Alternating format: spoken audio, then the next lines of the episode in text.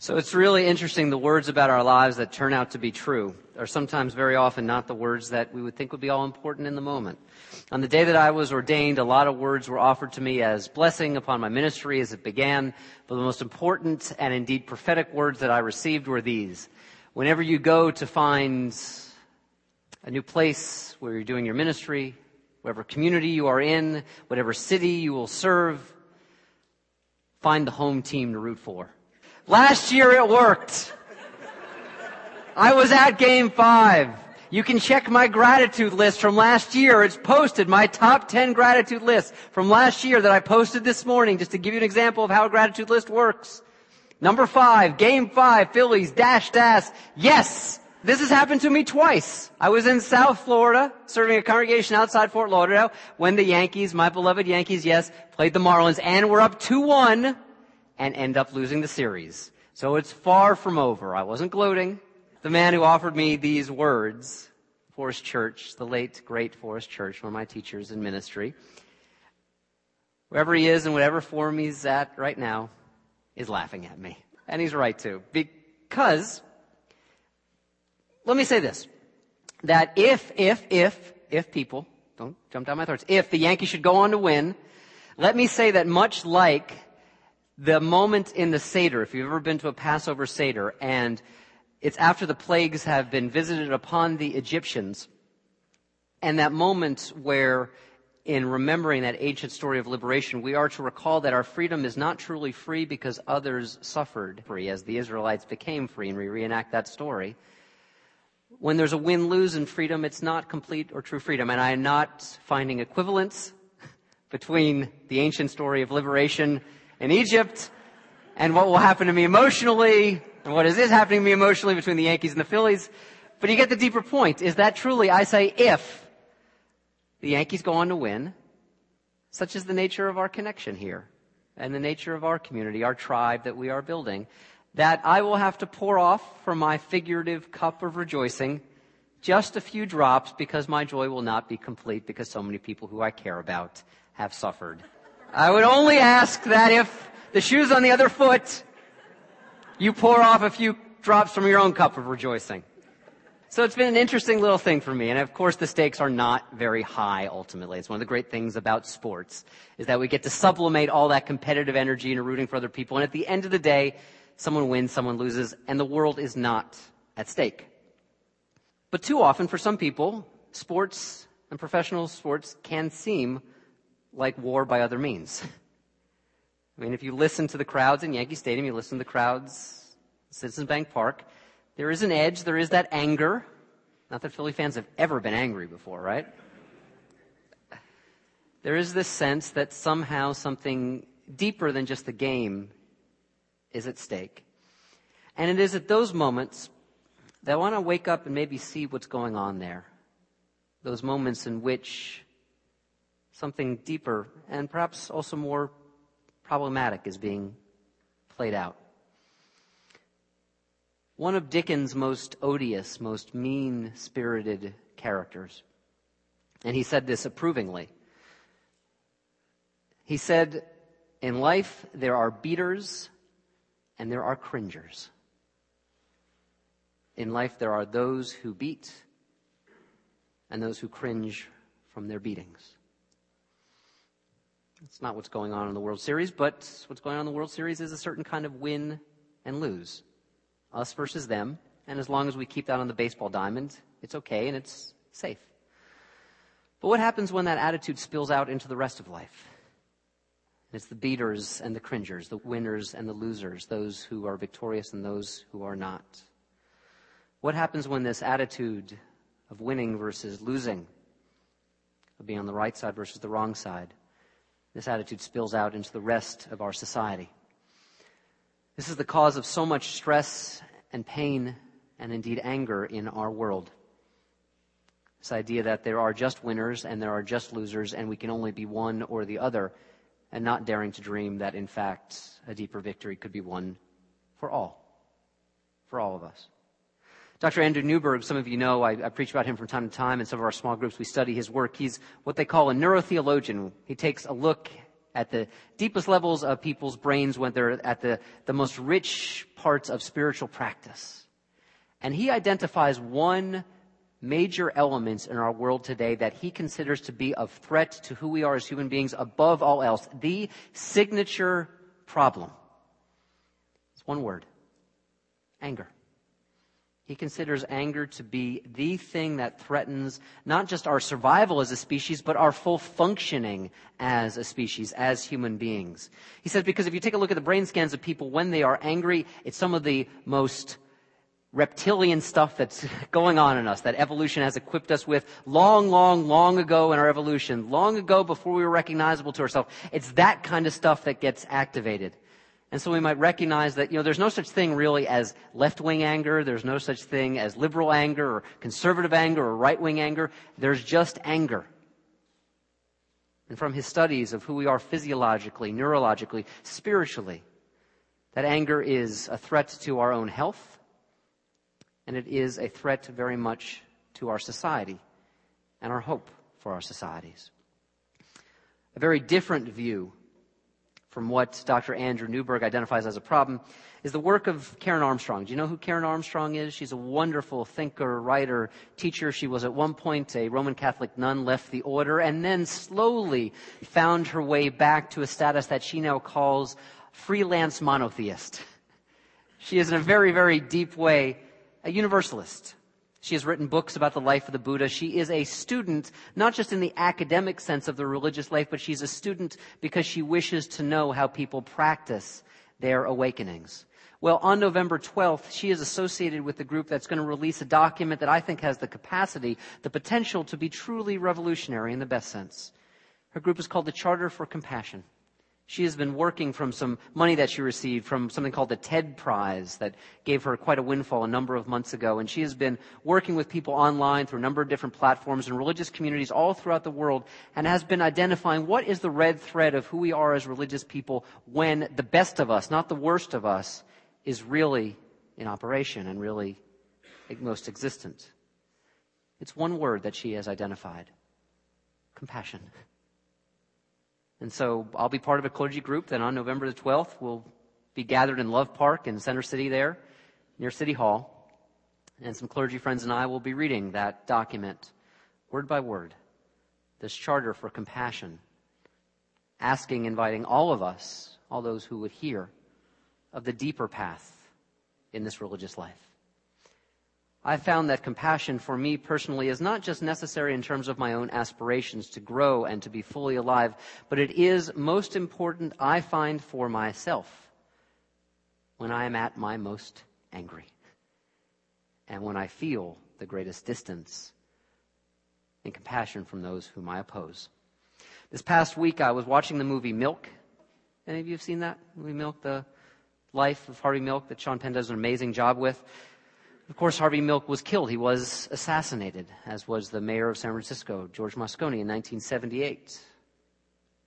He was assassinated, Harvey Milk was, because he spoke for the equality of all people and indeed the equality of his people, gay and lesbian people.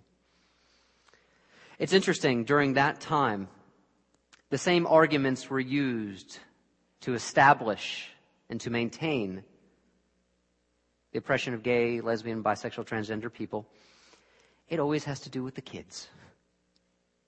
There's a character on The Simpsons who, whenever anything comes up that she doesn't like and she's absolutely hysterical, she says, What about the children? Won't someone please think about the children?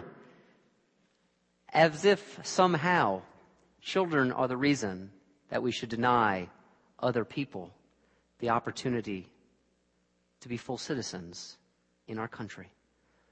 Watching Milk, it was the same exact arguments I hear as I have followed what will be, for me, the most important thing that happens this coming week, which is the vote over to maintain marriage equality in the state of Maine.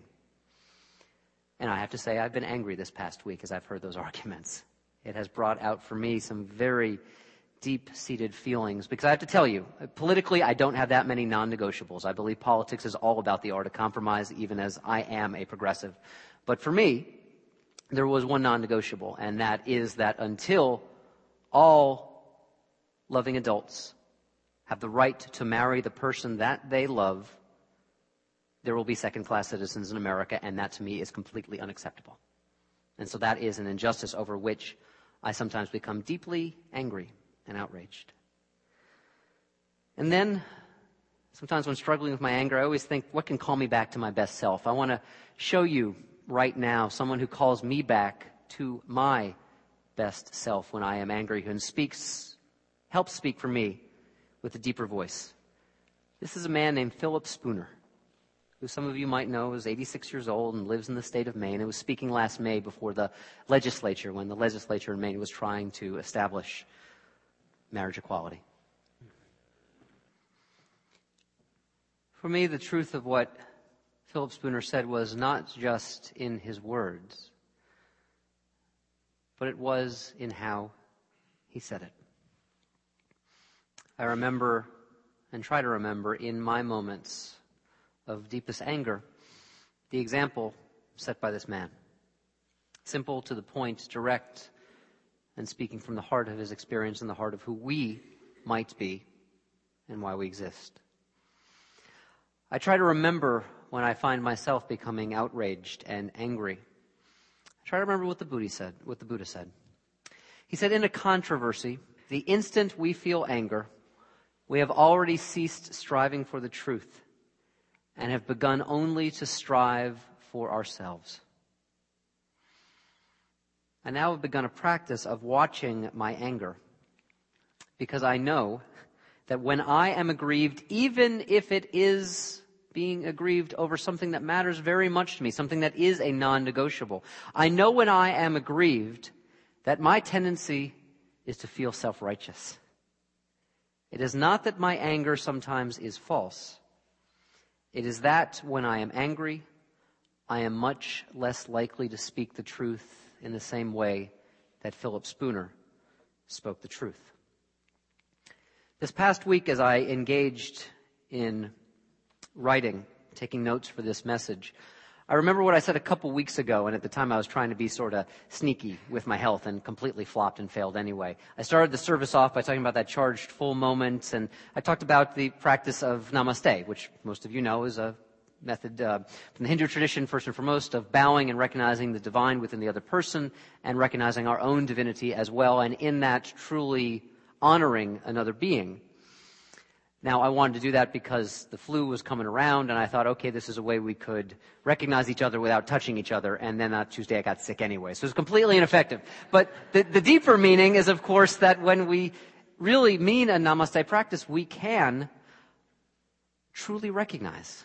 We can truly see another. And I think this past week, it has been so important to me to put this into a practice, not just with the people you know, like the people here, the people I recognize, the people I see, the people who it's so easy for me to namaste to you. So this week I really wanted to test myself. I wanted to sort of take this out and spin it around and see if maybe this would really work. And so I, I, know what my own triggers are. I especially know what my triggers are socially and politically. So, so this past week, every day, I, I, I did a namaste practice and watched Fox News every single day.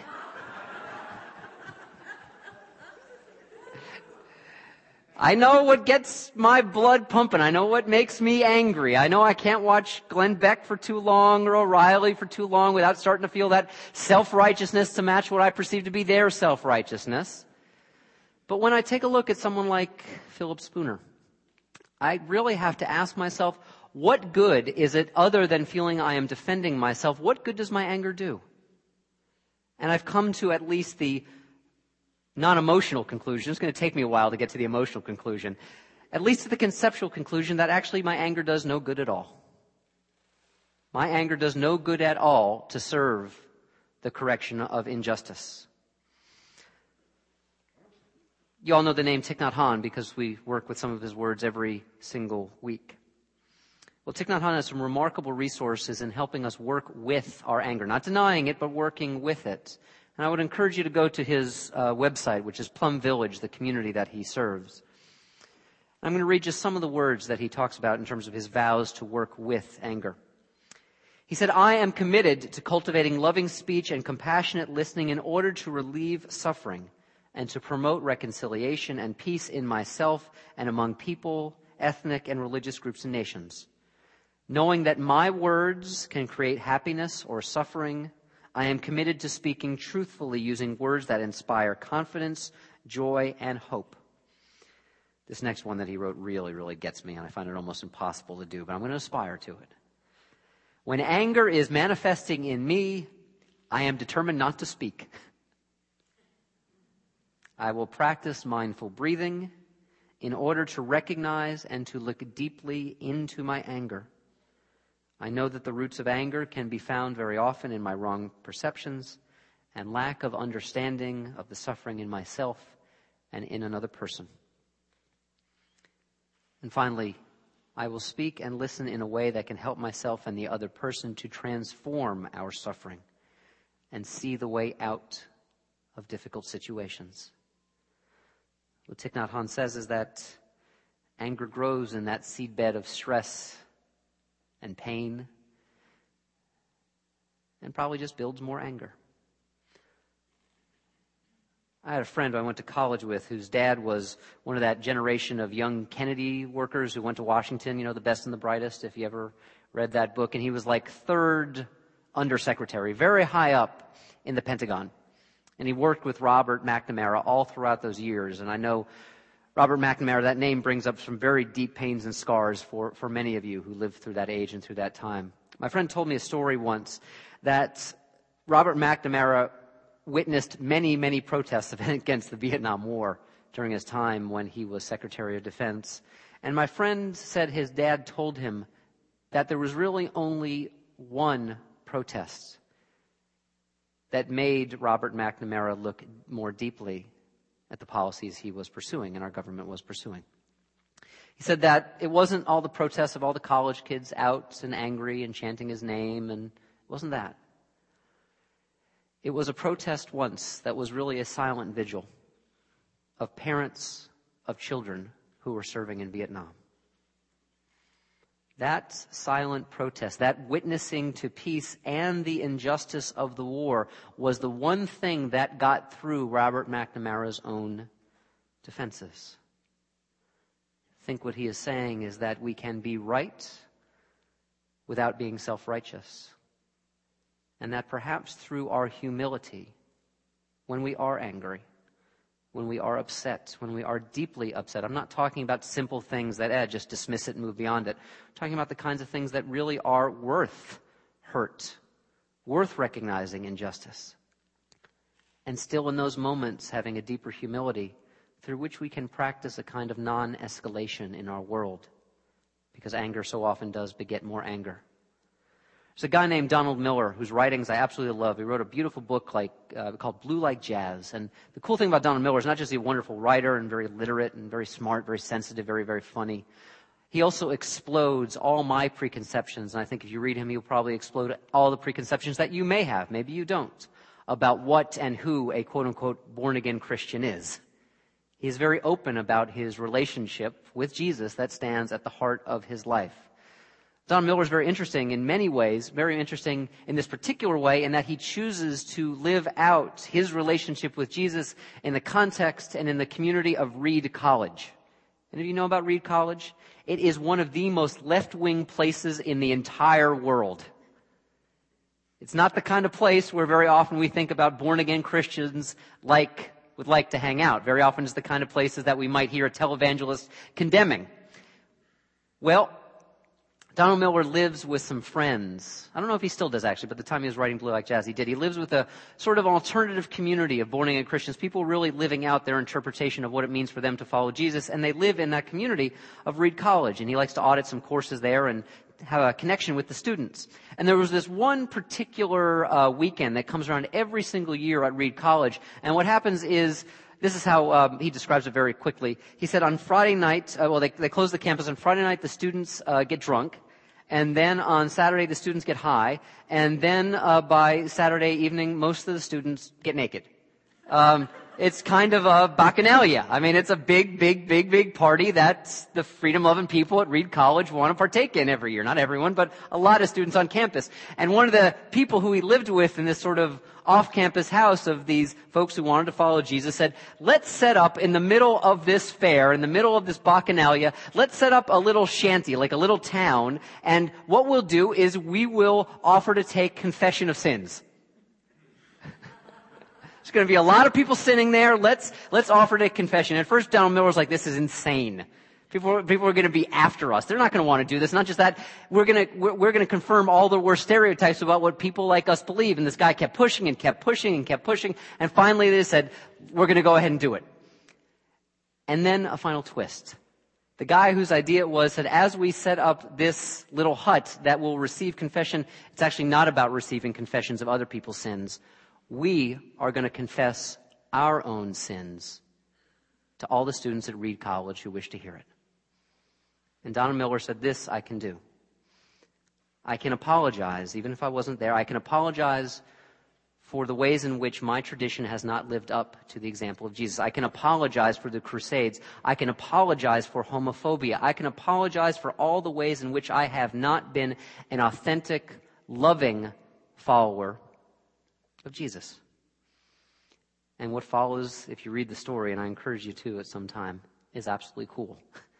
The students in the midst of the haze are completely blown away, expecting to be condemned by someone who they think does a lot of condemning. In fact, what they find is an apology. They find someone and some people who are willing to say, I am not perfect. We are not perfect. And because of that, I would seek to show you my full presence. There is a wonderful naivete to this story. Imagine going to your opponents or your perceived opponents, and instead of telling them what they have done wrong, the first thing we would do is confess our own imperfections.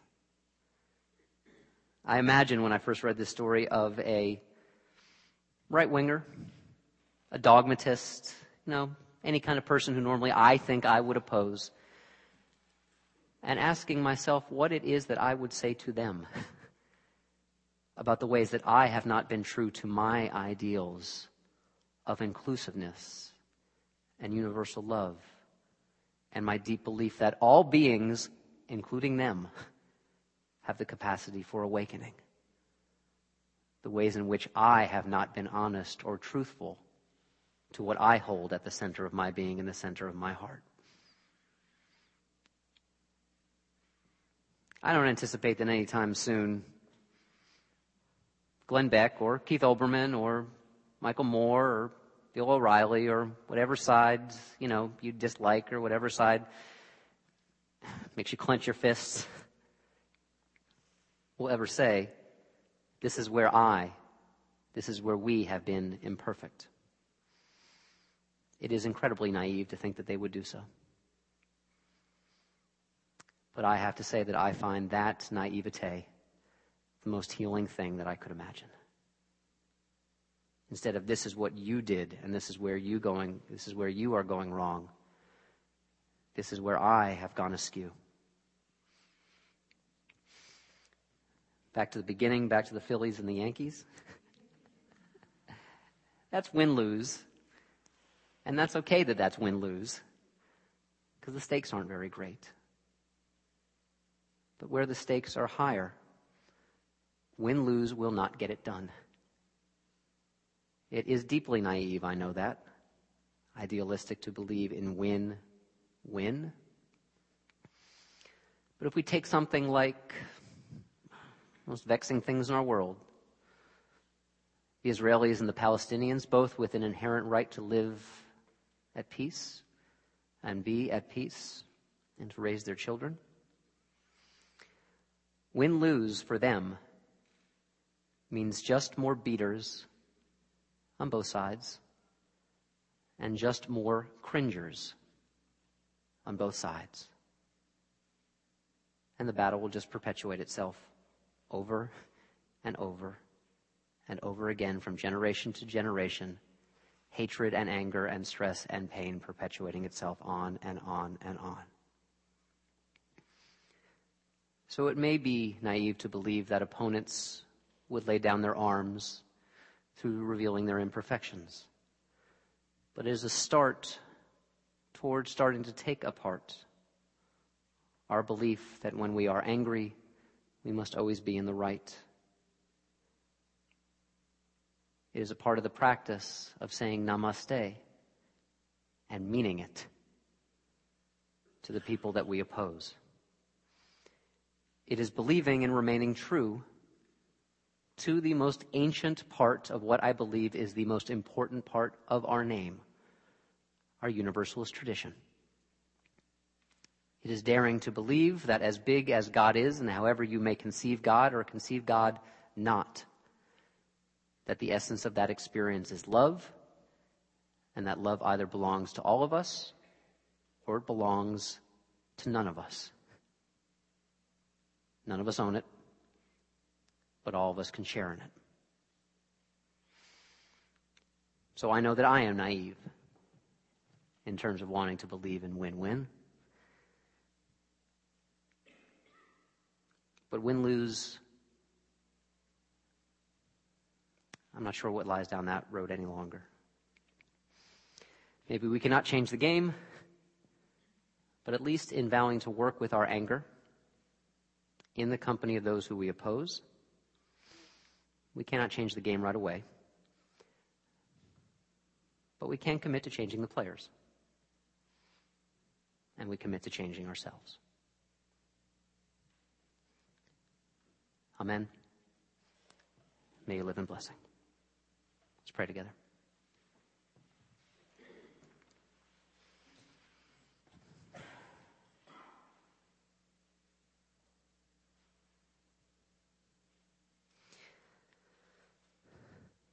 Source of namaste.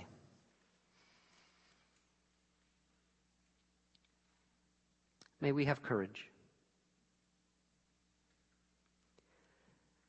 May we have courage to recognize the shape of the soul in those who we think may have lost soul. May we have courage to recognize that there is a life and a love deeper in all of us than our anger. May we, in practicing with our anger, not deny it, especially when that anger has risen up in the face of tremendous injustice and suffering. May we not say it does not matter, but let us say it does matter. It matters so much that, in fact, the best response we can give to this world, to each other, to the larger being that holds us all, is that voice of compassion deeper than anger. May we offer to the world not a perfect self, but a self that is committed to the work of healing. Our own lives first.